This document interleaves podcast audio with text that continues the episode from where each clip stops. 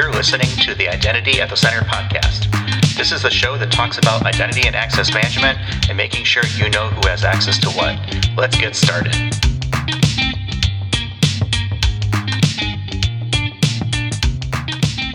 Welcome to the Identity at the Center podcast. I'm Jeff, and that's Jim. Hey, Jim. Hey, Jeff, how are you? Oh, not so bad. Yourself? I'm good. I was wondering, is it too late to say Happy New Year? You know, I was on a conference call yesterday, and I feel like you know all last week it was Happy New Year, and this this was words of Williams. I, th- I think it was Brian that I was talking to. He's like, well, you know, I, I kind of said Happy New Year's. Like, wait, are we still doing that in the second year of the of the new year? He's like, well, last week was a short week because most people had Monday off, so we're going to allow it as far as Monday. Now, what I don't know is if I'm going to do it today, Tuesday, or if we're just kind of we've moved on. Yes, it's the new year. Um, let's just keep it as is. Yeah, and think you? about this, right? We're recording in advance, so mm-hmm. we say Happy New Year now. It really is dated by the time this goes live, and then by the time somebody maybe listens to it, it's like, you know, it could be the summer. I mean, yeah. Knows? By the time by the time people listen to this, I think this will go out probably like January 23rd, episode 196 um, theoretically, unless something changes behind the scenes. Um, but yeah, I, it's tough to be timely on some of the stuff. So we're getting close to 200. And I don't know, did we ever have a conversation about Christmas gifts? I think we did. I think we touched on it, right? But yeah, one thing I didn't my, didn't my mention is, yeah, that's right. Your sweet wallet. I talked about my stickers. Um, but I never talked about my chair. And the reason I thought of it about it this morning is that you know, I've been getting by for about a year with a squeaky chair. And I bought a Herman Miller chair and I talked about it on the show before because I'm almost like embarrassed. I spent $1,600 US on a chair and this was before inflation. So it is an expensive chair. So that's like and, a 40 grand chair now. Yeah, right. Exactly. Exactly. I could trade it in for a BMW or something. Um, but you know, the, the issue with the chair is like it was squeaking and yeah, I tried I to hit it hit it. Yeah, you know, I tried hitting it with the WD 40.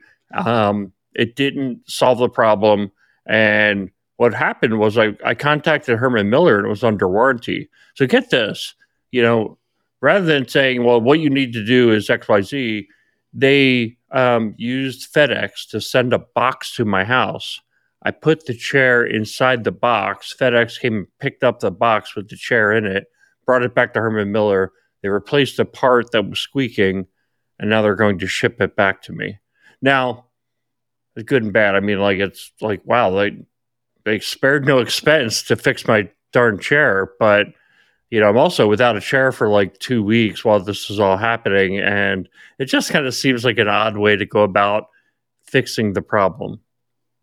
Yeah, I guess I guess advanced replacement maybe that's something that I've done in the past for like laptops or stuff like that where they have kind of physical issues that can't be solved through software. Like you yeah. think, okay, send the chair and then take your your chair and put it in the same box and then send that back would seem to me to make the most sense. Laptops are kind of small, chairs yeah. are big. yeah. Oh yeah, I know. I, I I treated myself to a chair as well. yeah.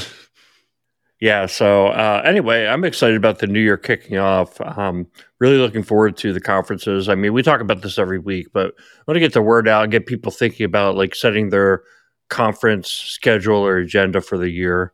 Um, I think you know anyone who follows us on LinkedIn realizes by now you and I are are co-hosting a session along with Henrique, um, you know, and Becky from Gartner uh, that's going to be during the Gartner conference, Gartner IAM Summit in Grapevine, Texas, March 20th through 22nd. I'm not even sure exactly what day our session is within that that range, but certainly it'll happen within that range, and we are super excited about that.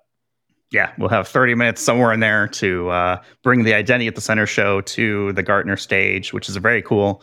Um, I think at some point we're going to start start to crowdsource some questions here from our audience and see what we want to do about. You know, we're going to have an opportunity to really grill Henrique and Becky, so we can get tough and uh, we can have a good conversation about it. And you know, maybe and, and the goal is to have really something different than your normal sort of Gartner presentation or session or whatever it may be, especially if it's sort of like off to the side and it's not really like a keynote. So I'm hopeful that we'll have a very good time and it'll be a little bit of different flavor and kind of be I don't know if that's the right word, but like the like the anti session, if that makes sense, right. compared to sort of the normal programming. You may not learn anything, but hopefully you'll be entertained. like the unconference that was popular for a while yeah. where it's like you show up and you have no idea what you're going to talk about. Yeah. i don't think we'll do that though. No I, I, will have we'll have a good time with it. So we got gartner coming up. We've got the european identity conference. We talked to martin uh, Kuppinger um, a couple weeks ago um, we've got uh, Identiverse coming up. So, yeah, I think now is the time to get those budget requests in. uh, try to point out that calendar and, uh, you know, see what you can do to, to attend stuff like that. So, it seems like it's very heavily front loaded this year for some reason. I know RSA is coming up as well in April, I think it is, or maybe it's May. Um, so, I'm going to try and, I think it's April actually. So, I'm going to try and hit that as I kind of usually do. Um, but yeah, I put, a, I put a bug in. I put a bug in Daniel's ear uh, Daniel is our partner within RSM, who Jeff and I both report to, and you know, I uh, I take the lead on kind of like trying to help put together the strategy for external marketing. So that includes like conferences. So I'm like, let's let's all go to RSA. Obviously, it's not like an endless budget for going to conferences, but it's a fantastic opportunity to to network and know what's going on within the industry. So, I mean, it, it's dollars well invested, but you know it gets expensive after a while, especially with all the the travel and entertainment that goes along with it. Yeah. So we don't do normal commercials for ourselves, but yeah, if you need identity consulting, come talk to Jim and I. that helps us get to conferences, which means we can bring the Identity Center podcast to those conferences typically and do some sort of you know on on location recording. So uh, shameless plug there. Um, anything else coming up that we want to get to, or should we uh, get to our guest? Why don't we get to our guest? I don't want to like you know eat up all of our time with our banter. yeah, our, our our mindless banter. Let's talk with Mickey Boodaei. He's the CEO and co-founder of Transmit Security. Welcome to the show, Mickey. Thank you, Jeff. Thank you, Jim. It's great being here. Actually, like listening to your um, opening statement. Um, you know, first of all, like I'm sitting on probably the most uncomfortable chair that was ever built uh, but it's part of the office design, and the designer is my wife. So uh, you know, I'm stuck with this chair, uh, but I kind of like uh, learned to uh, to like it. Um, you know, the, the other thing that you've mentioned is uh, the Gartner conference, which is obviously a great conference, and this is probably um, you know a good opportunity for us to um, introduce David Mahdi, who was uh, previously a Gartner Identity and Access Management Analyst, uh, who is just joined uh, Transmit and he's starting in about a week. So I think by the time that this is going to air, it'll be uh, you know part of our team. And lastly, you mentioned RSA, which is very funny, but uh, like I. The first RSA I attended, the first conference was in 1993, I believe which was probably one of the first RSA uh, conferences ever. It was so tiny back then. And, uh, you know, I think the last one I, I, I actually, uh, uh you know, attended was uh, about like, you know, just, just before COVID. And it was so huge, like, you know, this one. And I keep kind of like um, looking at the RSA conferences. I kind of like, um, yeah, it's it's interesting to see how the entire industry of cybersecurity has evolved since like you know the early '90s to uh, you know these days. It's pretty amazing.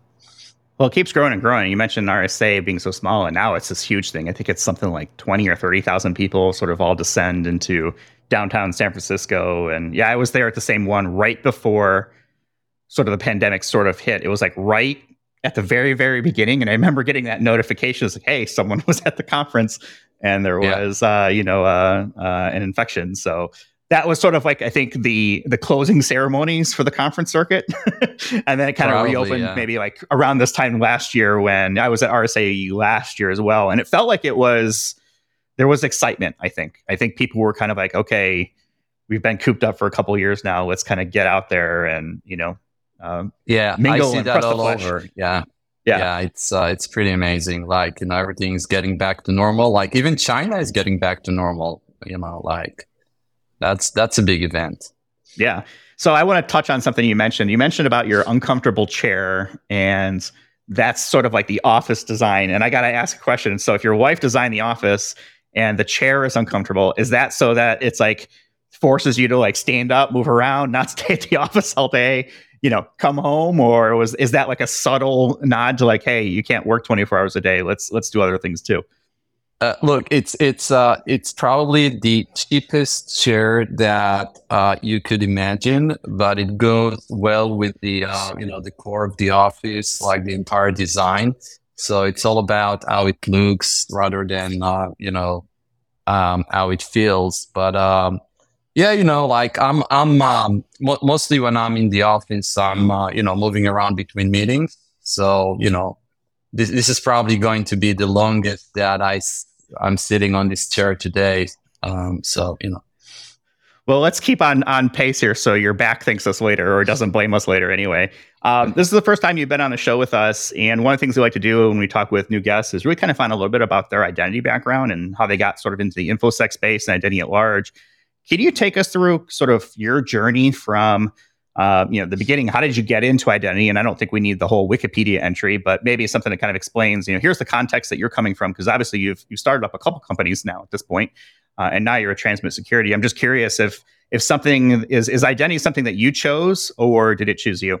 All right. So, uh, you know, this story goes back to when I was 18 years old. I'm 50 now. Um, so, as you probably know, in Israel, we have like mandatory uh, military service. And uh, you start that when you're 18. So I, I joined the military when I was 18. Um, and, and as part of like the process, I was screened for um, a cyber security unit in the uh, in the military. Um, I, I, then went to learn computer engineering, and the first thing that uh, I was assigned to when um, you know my first day in uh, in the unit was uh, this like huge book um, and this book was uh. For those of you who know that, it's like the access control system for mainframes. Um, so, like, you know, for, uh, I remember that for a month, I was like, you know, reading the book, trying to figure out what's going on there. Um, so this is mostly identity access management. And then my first project in the military was uh, implementing RACF like uh, kind of like concepts on Unix systems, right? This was like, you know, before Linux, it was like Unix systems. Um, so since then, I moved between like different disciplines of cybersecurity, uh, in the military, uh, firewalls, intrusion detection systems, data security, and then uh, right at that, like the last two years was around application security, uh, web security. Um, so when I got out of the military, uh, the first thing I did was uh, starting, um, you know, a company around um, application security, and this kind of like started my uh, my way as entrepreneur. But uh, yeah, so identity was the first thing I I ever touched in my career. And it's it's a rough entrance, RACF. Uh, I remember that back in the early 2000s. I guess would have been for me, uh, administrating RACF uh, access for for that. Not my most favorite thing to do in the world. nah, not at all. Like, yeah, took me a while to get back to identity. Yeah.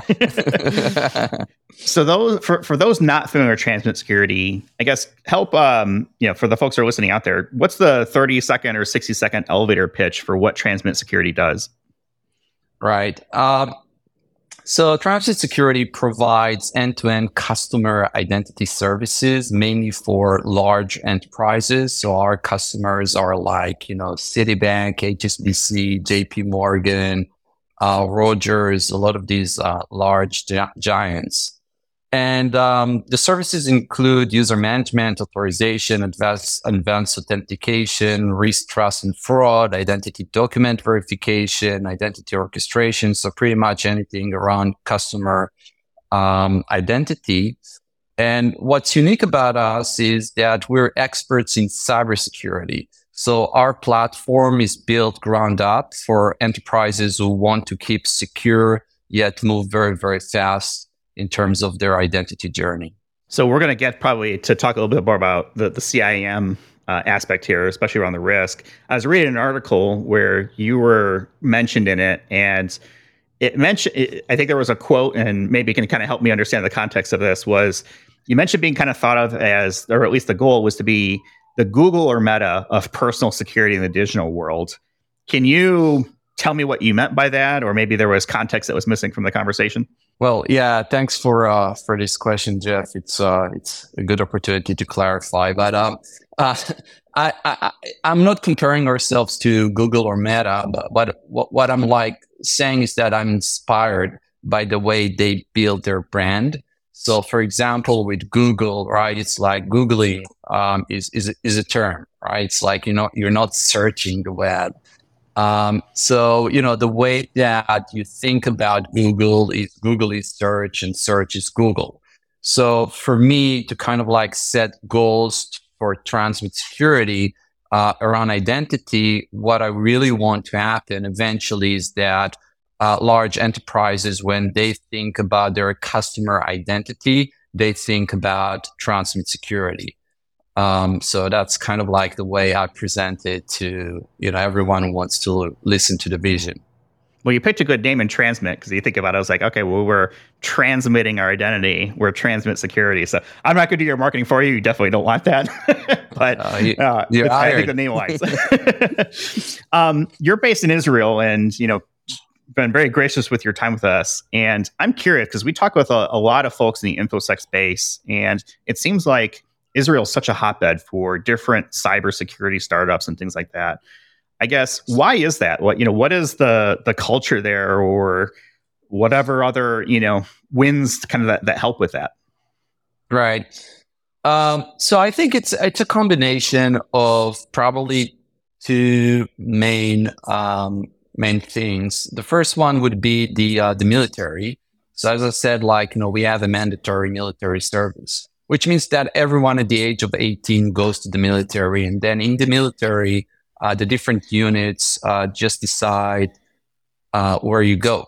So you know, some of them become pilots. Uh, you know, they they they you know they want to, but also the military needs to uh, to decide that you know this is um, you know a good uh, fit for them.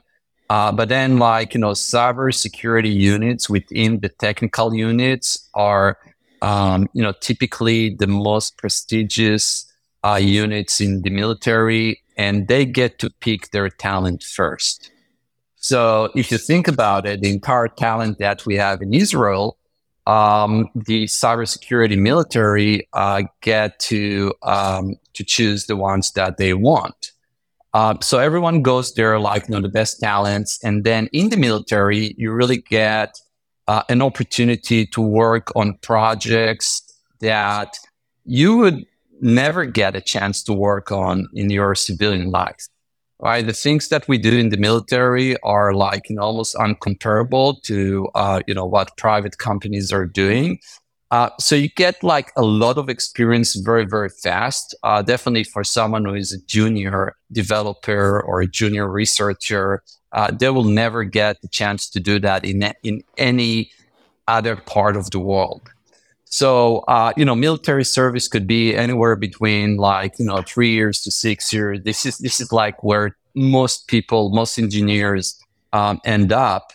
Uh, so after like you know four, five, six years in the military with a, a lot of experience, uh, you know these guys just uh, go out and start their uh, civilian career. And typically, what they want to do is to keep on doing the things that they're good at, which is cybersecurity. Um, so uh, you see a lot of cybersecurity startups in Israel. You see a lot of uh, big companies that um, you know are in cybersecurity. So um, you know, I think it's kind of like culture right now in Israel where you see most of the technical talent uh, going into cyber. So, Mickey, we, uh, I mean, Transmit's been around for quite a while. I mean, the buzz I think lately that I've heard is really, you know, passwordless for customer identity and access management. I mean, that's you know, probably if somebody asked me what Transmit does, that's where my mind would go right away. But early on, it was a focus on orchestration. And orchestration can mean different things to be different people. Like, for example, we had Gerry Gebel on the show in November uh, talking about what they're doing over at Strata, and, and they're doing orchestration. It's quite different. I'd encourage anybody who's listening, who's interested to understand the difference, to go back and listen to that episode.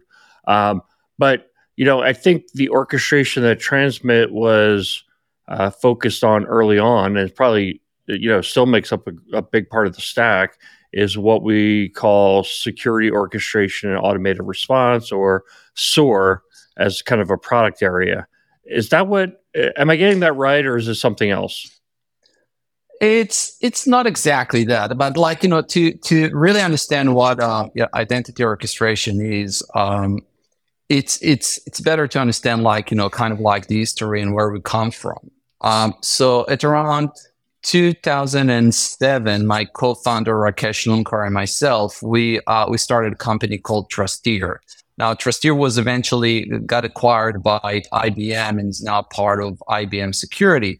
But what we did there is like we identified very early on that uh, the next big thing in terms of attacks against um, uh, organizations and specifically financial institutions is going to be uh, malware and financial malware. Now, this was even before financial malware was even invented.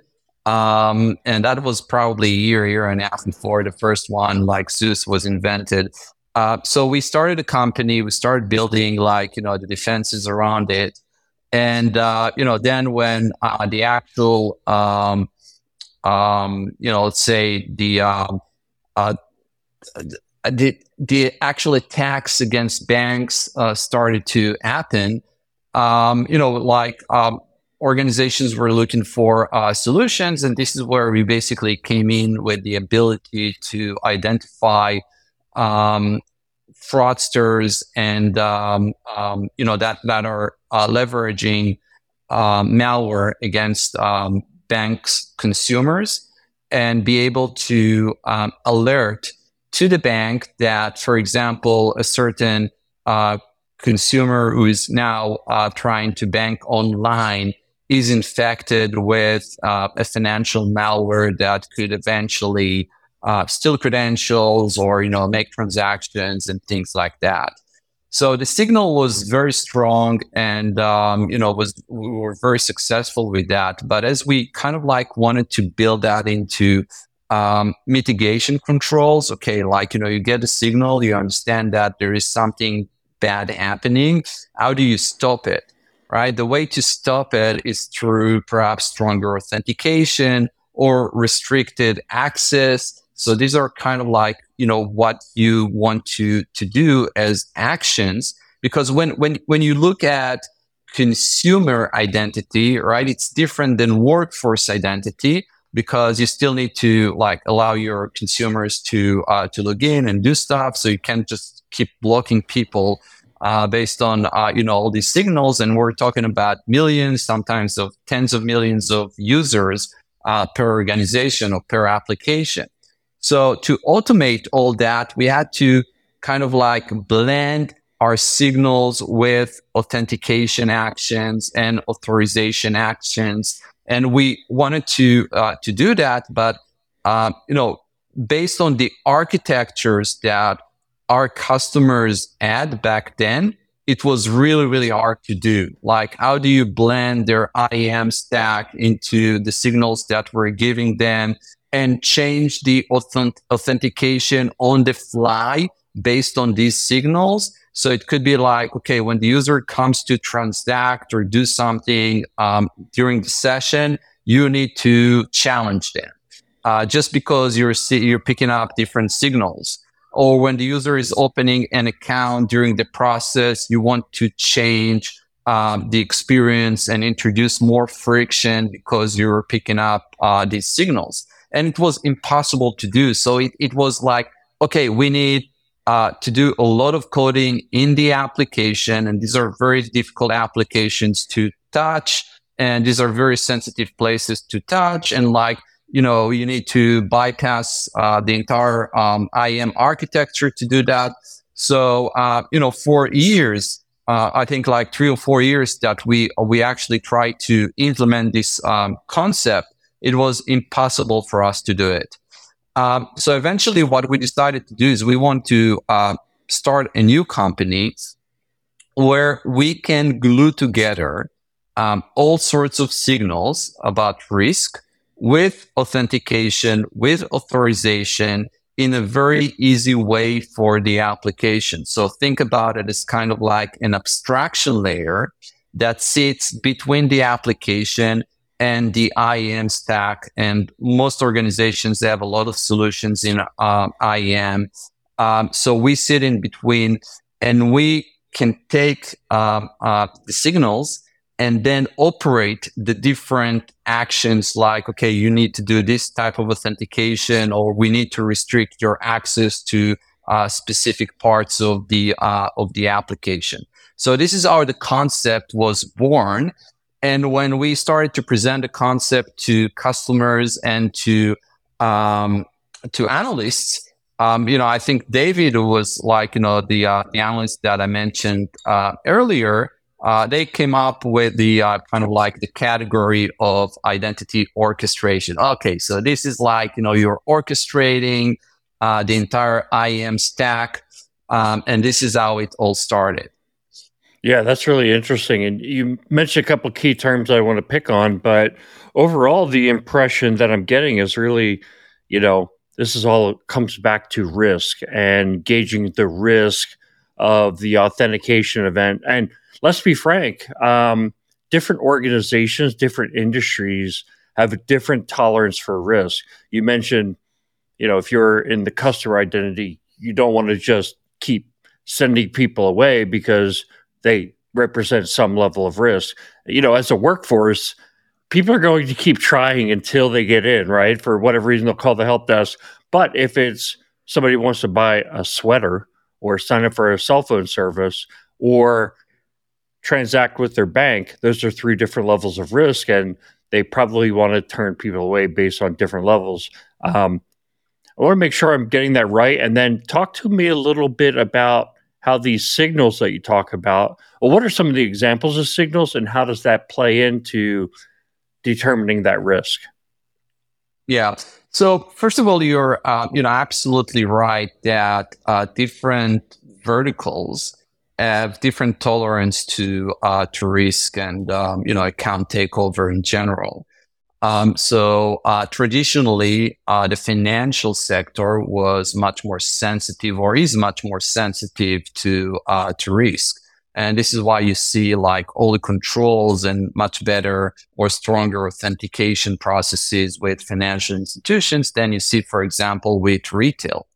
But even um, you know with retail, what we're seeing recently is that there are two main reasons why they're starting to look at that uh, more seriously. The first one is customer experience.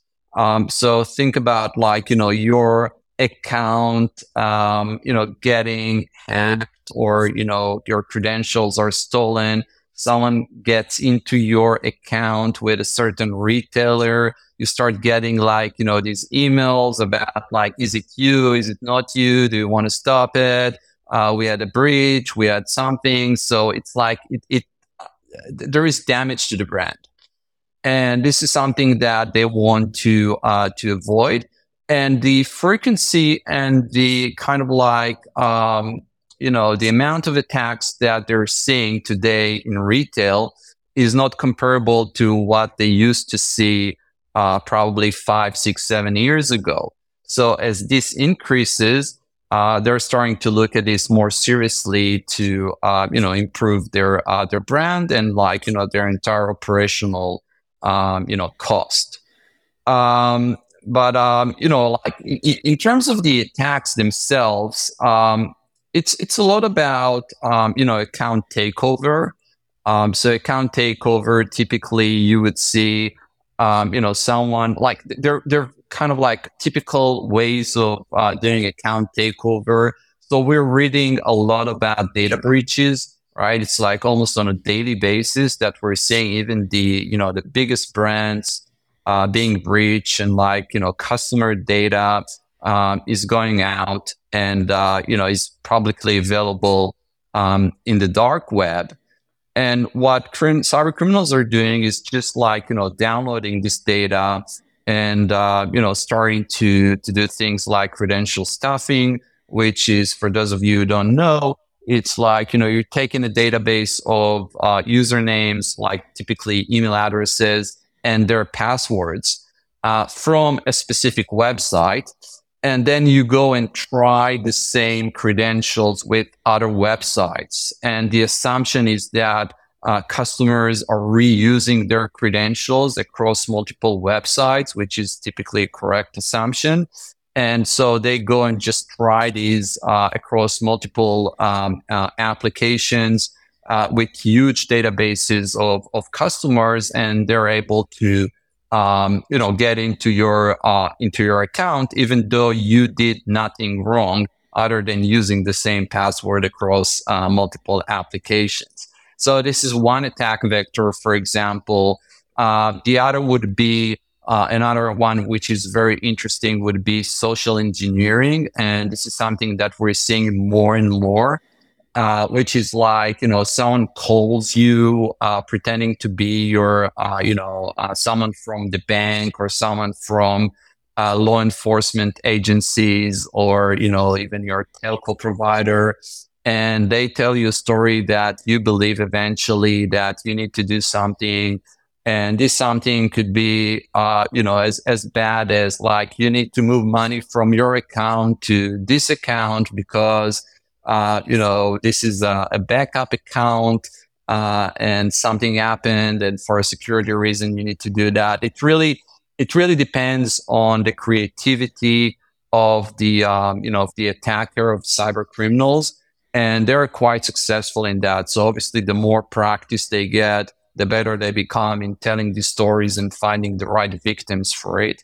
So this would be like you know a couple of the um, you know attacks that we're seeing uh, today.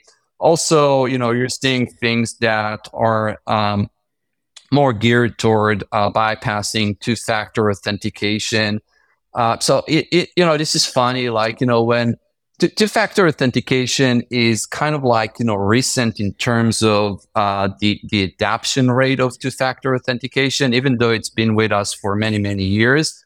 Only you know probably in the last uh, five years or so, we're starting to see organizations uh, really adapting two-factor authentication, uh, and typically with an OTP uh, typically over uh, you know SMS or email or you know a specific application to do that. And uh, you know, as soon as um, you know fraudsters realize that um, you know this is this is what organizations are doing, uh, they immediately came up with man in the middle attacks. Like you know, it's not like they invented it, right? Like these attack vectors, I can tell you that you know we've been experimenting with them like 20 years ago.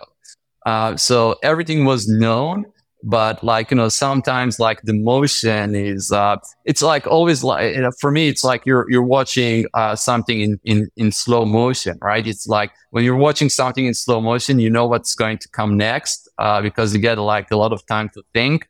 Uh, so with uh, you know, for example, with two-factor authentication, it was pretty obvious that as soon as everyone is you know starts to adopt it uh, you know, fraudsters will be able to bypass it very easily. So we're seeing a lot kind of like man in the middle phishing websites where like, you know, the, the uh, phishing website asks you for the, um, the OTP code and then the fraudster goes and completes that. And a slightly more advanced uh, attack would be a SIM swap, which is becoming easier to do now with eSIM um, and the fact that you don't need like a physical SIM to uh, to pretend to be, um, you know, to, to, to, take over a different uh, phone number. Um, so the uh, the actual mobile operators are being uh, part or or being, uh, you know, a step in the attack itself. So we're seeing a lot of that typically. Yeah, you hear a lot about the evolving threat landscape. And I think evolving may or may not be the right word, but evolving to me is like it's not revolution, right? There's not a whole different set of, you know, from year to year, how these threats are manifesting. It's interesting every time you look at one of these reports of, hey, let's recap the year, the data breaches that have occurred. It's phishing, it's social engineering. It's like the most common denominator. And it, it's kind of sad that it always kind of seems to boil back to those those basics. But it's interesting because I was thinking as you're talking, there's, you know, if we just want to super simplify it, there's really kind of two types of actors. There's the the um, the single actor that you talked about. That's got to be the harder one to stop, right? Because now maybe they're they're hitting it from a normal browser. They've got a regular IP address. It might be out. You know, that they they probably have some shadow of doubt behind them, but they're probably harder to detect. The other type, the other bucket, is the campaign. It's we just downloaded 50,000 accounts from the dark web, and now we're going to try to hammer every website. And you can do, uh, uh, they really have a shadow behind them, right? Maybe it's the same IP address. Maybe it's a thousand login attempts per minute. Um, talk to me a little bit about those kind of scenarios because I think that that's what the signaling is all about, right? It's identifying or detecting that hey, this is a malicious actor or you know a campaign that's going on. Right. So you know, with with campaigns, it it, it all comes to automation.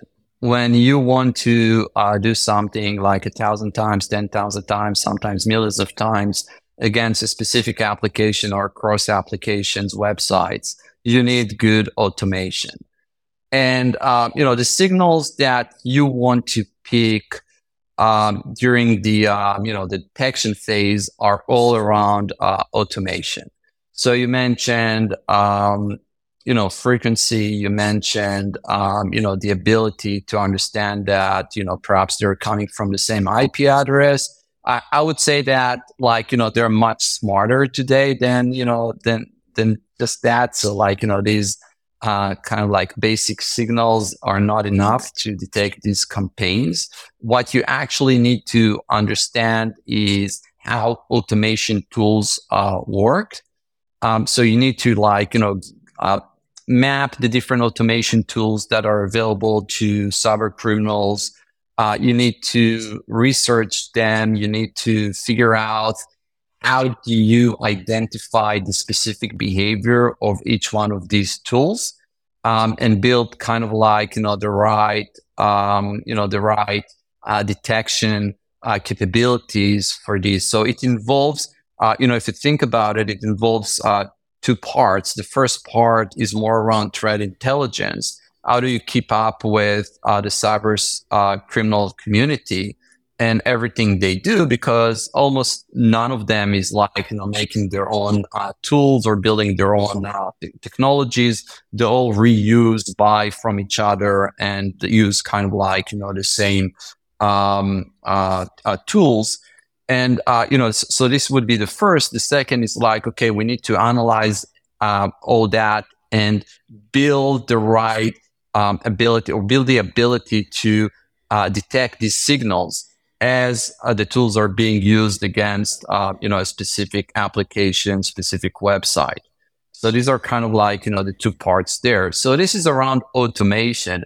When it goes to uh, single uh, attackers um, it is much harder to do than uh, just detecting automation. But uh, again it, it, involves a lot of um, understanding of how these cyber criminals, how these fraudsters operate, how they think, what are they going to look for, and which tools they're going to use. And eventually, uh, the tactics that they're using are very similar across cyber criminals and across regions around the world. So, uh, you know, once you once you understand that, uh, and you know how to build the uh, kind of like the right detection mechanisms around it. What what are the things that you need to profile? What are the the things that would trigger an anomaly? How do you connect different anomalies together and understand that they're part of an actual attack as a, as, as opposed to just uh, you know false uh, false positives? Uh, then then you get a chance to um, you know detect and stop the uh, the real attacks. Yeah, just an observation that I mean, this is everything you just mentioned. I, I, I'm sure all of our listeners are thinking the same thing, which is that you know this would for an individual company to kind of build these capabilities as threat intelligence. It's just something that um, doesn't make sense to try to build your own. I think you know my early days of IT that was the question, like build versus buy. Today, it seems like you can bypass that and go right to which one do we buy? Because everything you just laid out, unless you are not even a tech company, to me, if you're a tech company, you still need to buy unless you want to become an authentication company. Now, if you're an authentication company, then maybe it's build versus buy. But uh, you know, to me, this model of relying on, especially when you're talking about the threat intelligence, the intelligence is built across hundreds or thousands of customers and, and seeing these signals repeat themselves and building into the you know the borg of understanding of what a what an attack looks like. Because it's like you said it's not the basics. It's not oh you're just you know we're getting a thousand hits from one ip address. Obviously that's how i simplified it. But it's that the attackers already know that that's getting us knocked down. So how do we get around that. You know, they're they're trying to stay one step ahead. The uh, authentication companies like Transmit trying to stay one step ahead. So it's a it's a constant battle. If you're not in that business, why would you want to be in that business? Yeah, exactly. And uh, look, it's it's it's a very big operation. Like you know, for Transmit, we have around 200 to close to 250 people um, you know, talents uh, that specialize in, you know, this type of attack vectors. And this is what they do all day long. So you look at a typical organization, even a very large organization, they, uh, you know, they may have people who know how to do some of these stuff, but, uh, you know, it, it doesn't scale to like, you know, hundreds of people, which is what they actually need to provide, you know, very good uh, protection. So eventually, you would see even um, you know even even um, enterprises with a very good talent um, they would go and uh, you know buy technologies from companies like Transmit that specialize in uh, in in fraud identity uh, because this is something that is very hard to uh, to build yourself. Unlike, for example, other parts of um, you know identity, such as like you know building a user store, you know you can build your user store yourself or you can uh, you know can buy it. It's really a question of what's what is easier for you what is cheaper what is faster. Uh, you know and each one of the um, you know each customer has their own um, kind of like uh, priorities around it. But when, when it comes to risk fraud actual security technologies um, you know it's very very hard to build it yourself and the, the other part that we're seeing that is also kind of like uh, similar to it is when it comes to um, account opening in highly regulated um, markets, such as the financial market. So you, you get a lot of like, you know, document scanning and things like that uh, which are really, uh, you know, to prevent fraud, account opening fraud, uh, where someone is pretending to be like, you know, Jim or Jeff and trying to open an account on your behalf. Like this is a typical attack, right? Like if I convince uh, the bank that, you know, I'm Jim and uh, they open an account for Jim and then like, you know, I, I do some basic stuff in the account and then I take like a 50K loan and I disappear uh, the bank is going to go after Jim, uh, is not going to go after uh, after me, right? It's like so. Um, well, even yeah. Uh, so in the U.S., we you know the big regulation is anti money laundering (AML). The idea is right. like, okay, I'm making cash through some illegal business and I'm laundering it by trying to make it legal dollars at this point and put it into a bank account. So it, you know, obviously, if you take fifty thousand dollars and run away, you make fifty thousand dollars. But if you're taking millions of dollars of cash from an illegal operation, and you know now making it legal by putting it into the system, paying taxes on it, things like that, um, yeah. So definitely, account opening is a is a major attack. Yeah, and and as a major attack, like um, you know, attack vector, you need to like have very very good skills um, in, in like your ability to actually detect.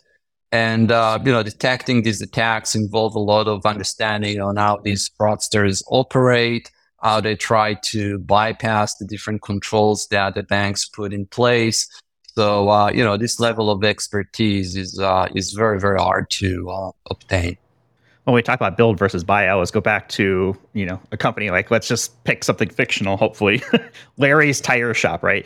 Do you want to be in the business of creating risk fraud technologies or do you want to focus on selling or you know installing tires right i think that's that's the question i think a lot of organizations they end up struggling with sometimes is like okay well they started down this slippery slope of identity because you're totally right. You stole a bit of my thunder. I was thinking okay well there are probably certain components of identity that are i won't say easy but relatively easy to do on your own. You can stand up your own open ldap and create an identity store.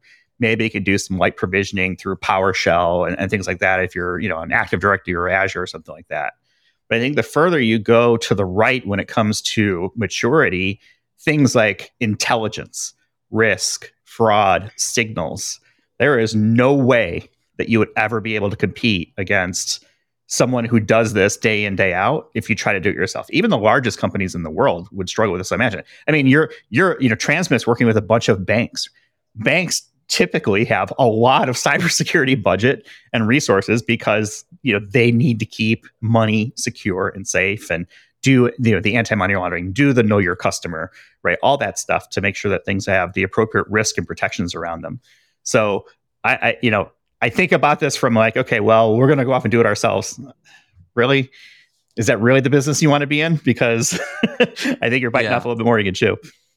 No, definitely not, not something that uh, you know a lot of these a lot of um, you know the, uh, the, the organizations that we're seeing at least are trying to do themselves.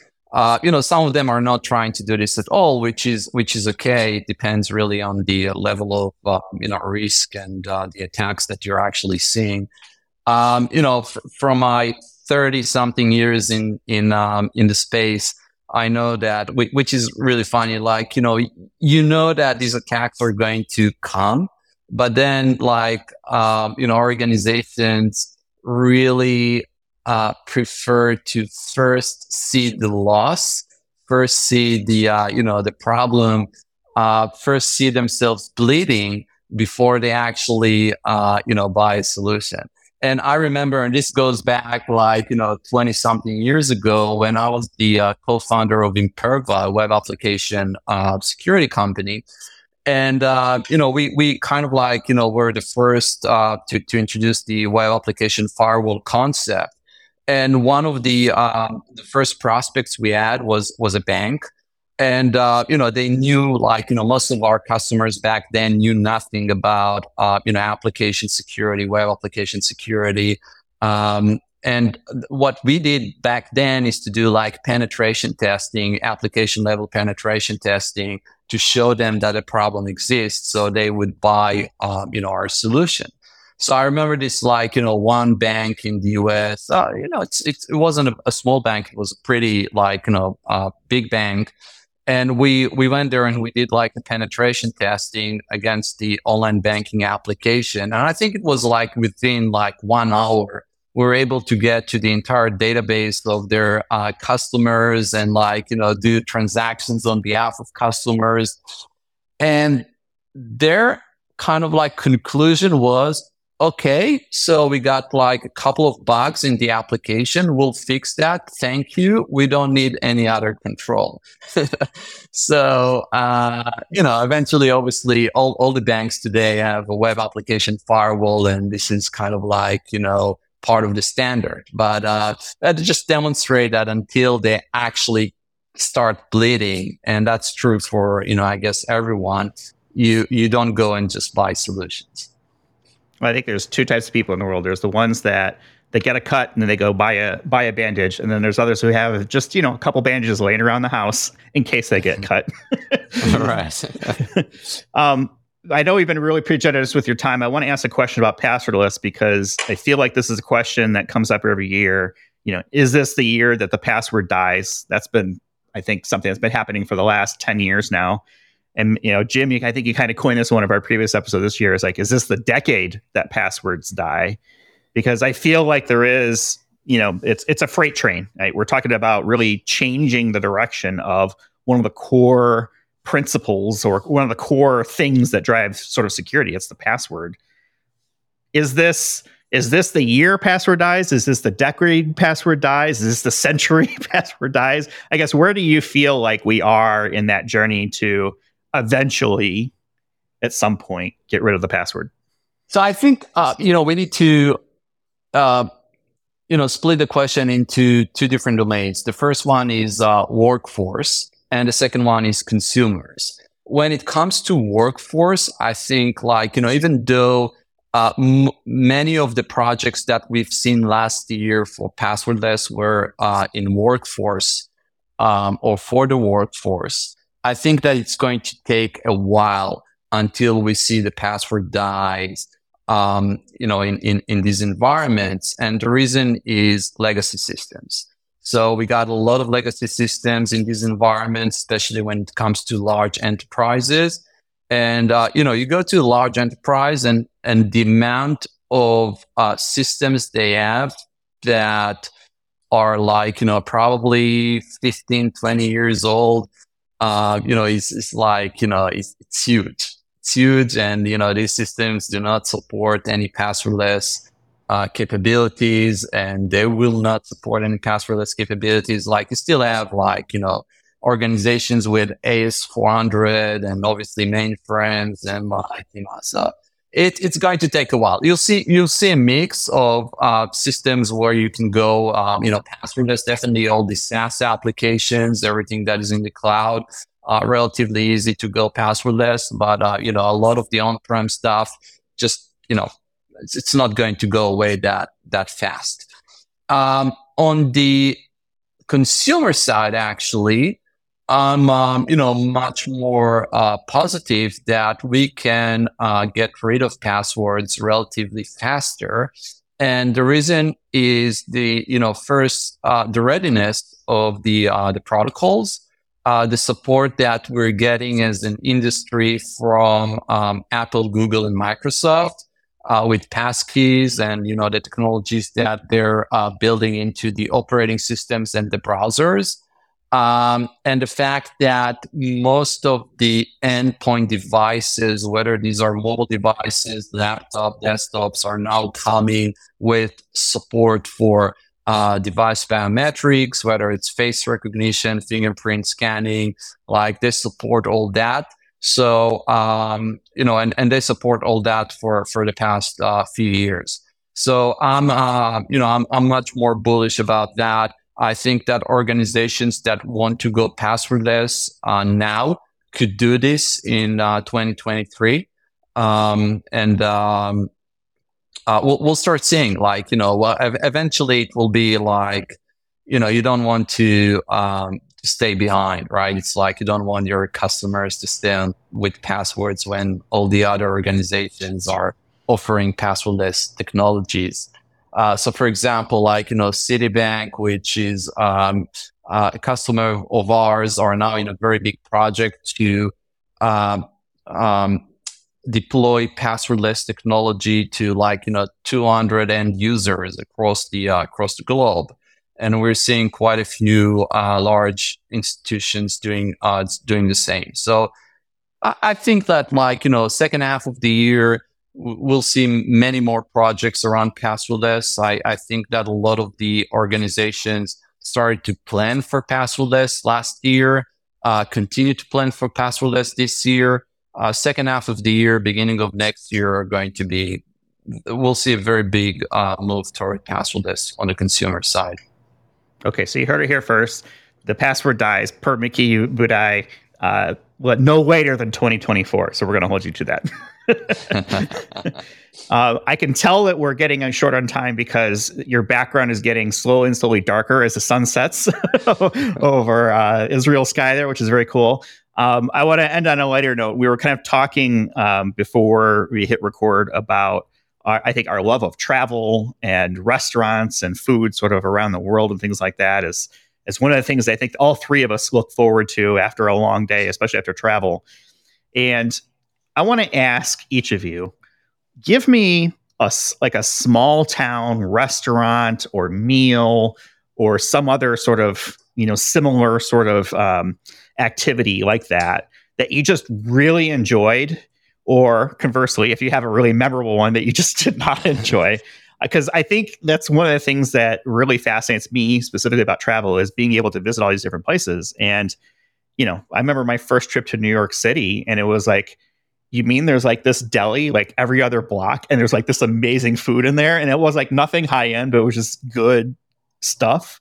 Uh, that's not my example but i'll start with you mickey. Like do you have an example of like a, sort a really good small town restaurant something maybe something local to you or something you've you've encountered in your travels wow you, you mentioned travel and you know i've been traveling a lot for the past like you know i don't know like 20 something years and uh, you know m- many of my trips were to um, to the United States. And uh, you know, it's pretty it's a pretty long flight from Tel Aviv to Tel Aviv to New York is about you know between ten and twelve hours. Um, so typically, you get um, you know uh, you get there either late at night or very early in the morning.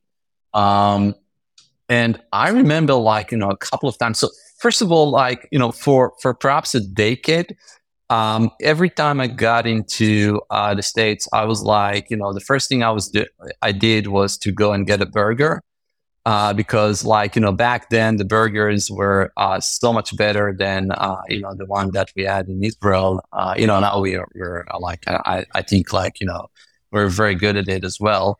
But you know, I remember this like you know one time that I landed in Newark and um, I stayed at the hotel at one of the hotels in the um, in, in the airport. It was like a pretty shitty hotel, right? It's like you know something that uh, you know I would not uh, do right now. But back then, uh, you know, I was on a very tight budget, and I stayed at that hotel. And I went to like the hotel bar, and I I ordered a burger, and it was I don't know why it was the best burger I had in my entire life. Really. And then I, I saw a story that, uh, you know, this one is from the Bay Area and, you know, very similar, like shitty hotel. Um, you know, I remember like, you know, being like, you know, it was you huge tell that probably, um, you know, probably like I got a room there for, I don't know, like 60 bucks a night. And, uh, you know, I went to, uh, you know, went to the bar in the evening and I, I ordered soup. And this was like, you know, the best soup I had my entire life. And I don't know why, but, uh, you know, these are the two things that I, I remember for like, you know, more than 20 years now. Jim, how about yourself? We got some memorable meals? Yeah. I mean, it's, it's along the same lines as Mickey, right? Like when you start, are still talking about a meal that you had years ago or Mickey's case, decades ago, uh, you, you, it deserves mention. So there's a restaurant in the Caesars. Like this is not like, hey, this is a corner place and you can spend 20 bucks and get a good meal. No, this is hundred dollar plus steaks. But the steaks are so good. So Old Homestead in Caesar's Palace. So if you're going to well, Gartner used to always hold their conferences there. So I've been to Caesars a bunch of times. Anyway, this you were there with me, Jeff. I sure was, and that you, yeah, that wagyu steak was just mwah, perfect. Yeah. yeah, and like it's like 120 bucks for a steak, and they come out and it's a plate with a piece of meat on it. Nothing mm-hmm. else, right? Steak and a plate. Steak and a plate, and but boy, was it worth every penny. Yeah, that was that was a darn good meal, and I think it was. Yeah, I think it's it's not just the food; it's usually the ambiance, it's everything kind of goes around it that sort of forms that memory. Um, and yeah, I've got a few. I'm thinking of another meal. It seems like there's a theme. Like Jim and I had that great steak. Uh, we went to a restaurant called Fang in San Francisco. It's a Chinese place um, next to Moscone Center, and I don't know what it was, but that was just darn good food, man. I mean, they come out with the fried rice. They do the whole like swirling scrambled egg right there at the at the table. I mean, the whole place stunk. well, yeah, it was were. like we couldn't like see or breathe, but the food was really, really good. yeah, the, what it was was the that scrambled egg mixture that they put down has some kind of pepper sauce in it, mm-hmm. and when it heats up, it's like tear gas. Yep. And you see Literally like the whole gas. the whole restaurant starts coughing anytime someone orders fried rice because it's like tear gas throughout the place. So yeah, really strange, but excellent food. Yeah, and everybody orders it because it's like one of the uh, one of the I guess the the specialties. Um, yeah, the other one I was thinking about was this is not on my I guess this is this is travel, but not like exotic. I actually had to go into Charlotte, North Carolina, not too long ago uh, to um, work on some stuff. And I found this tiny little barbecue place in like this strip mall. It's called the Q Shack. It's like on the southeast side, kind of like past Matthews area for people who are familiar with it. And this is just a place that just doesn't look anything like special. But I gotta tell you, it might be the best barbecue I've ever had. I mean, it was fantastic. And I'm planning on going in there Thursday. I have to go back uh, to Charlotte this week. So um, it's just one of those little things that kind of popped up and I was like, oh, yeah, we'll just try it, you know, kind of there with my wife. And we walked out like super impressed. And it was just, you know, just a regular day. And it's like, okay, that was really good stuff. So did you put uh, a did you put a review on Yelp or anything? I did. Um, you know, five stars, and I was like, "This is this is darn good stuff, man." I have another story which is kind of like you know the opposite, which I, I think was like also like you know probably 15 years ago. Uh, Scottsdale, Arizona. I was there in a conference, and then like you know one of my um, sales guys, uh, you know, told me like, "Look, there is um, you know really really good uh, Mexican restaurant." Uh, it's just like, you know, 30 minutes drive from here. Let's go. You have to go. And we went to this place and this was like, you know, hardcore Mexican, uh, restaurant, like, you know, only Mexicans there. And, uh, you know, they're, they're like, okay, we can serve you this hot or very, very hot. Uh, what do you prefer? I was like, you know, the least hot that you can make, that's good for me. And I couldn't take more than two sips, right? It's like it was, it was so hot. Like, you know, I was starting to sweat from places that I didn't knew even exist. And, uh, you know, people were looking at me and I was like, okay, what do I do now? Uh, you know, I, I, I can still imagine that like even 15 years later, it's like it was horrible. Yeah, you know it's hot when your feet sweat. uh, it reminds me. Uh, I mean, I, I could go on a couple of different things, but I had a chicken sandwich. We went out for burgers in Chennai about ten years ago with the team I was working with out there, and um, you know, I wasn't thinking at the time, and their burger means chicken sandwich. I was like, okay, that's fine, right? No big deal. And this might be, it might have been liquid lava that was. I took like one bite, and I was trying to be respectful and polite and stuff like that. I'm like I'm really sorry, but if I eat this, I will die. well, the funny thing is, we were in Nashville recently, and now everything is like Nashville chicken. I mean, you get Nashville chicken anywhere in the United States. Yeah, the, the other chicken. day, I was in the freezer section at the grocery store, and it was Nashville style shrimp. I was like, I think you made that up. Anyway, you love Hattie B's, which is like the Nashville chicken spot. I like it. Yeah, it's good. Yeah, but you get you don't get Mild. the Nashville. Yeah, yeah, no, no. It, you know, chicken's good. I, I, don't like super spicy. There's a difference between spicy good and spicy just for the experience. Like I want flavor. It, it, it's it's just almost like that show, the uh, Hot Ones on uh, YouTube, which has gotten over you know famous over the last several years. Like there is a difference between yeah, that's a little bit of spice. It, it amplifies and helps the flavor versus this is a trial that I must pass to become a warrior of, of spice or whatever it may be, right? Like I'm not a fan. I'm, like I'm not interested in becoming a warrior of spice. I want delicious, flavorful food, and I feel like there, a lot of places when they do the hot chicken is they just throw spice at it just to make it hot, and there's no flavor to it. It's, it's just hot for hot sake rather than trying to actually have a flavor, which bugs me. Yeah, that's I'm my soapbox. I'm that's, with you. All right. Um, it is now dark outside of, of Mickey's window, so we're going to let him go. Um, Mickey, really appreciate the time that you spent with us here today. Uh, we're going to have a whole bunch of links in our show notes, you know, to connect with Mickey on LinkedIn if you've got questions, concerns, or if you want to maybe share a, a, a good or bad meal that, that, you've had. We'll have a link to Transmit Security as well. Um, we'll go ahead and wrap things up for this week. You can find us on the web, idacpodcast.com. We're on Twitter at idacpodcasts. We're on Mastodon at IDAC Podcast at infosec.exchange. Mastodon's got to get way easier to, to, to, take off. Um, Jim and I are on LinkedIn, and uh, don't forget to subscribe and and uh, you know like the episodes and stuff like that. That way you know when new ones are coming out. So, Mickey, thank you so much for your time, and we'll talk with you all in the next one. Thank you, Jeff. Thank you, Jim. Um, um, going to get some dinner right now, so I got really hungry. right on. Take care, all. Thanks for listening to the Identity at the Center podcast. If you like what you heard, don't forget to subscribe and visit us on the web at identityatthecenter.com.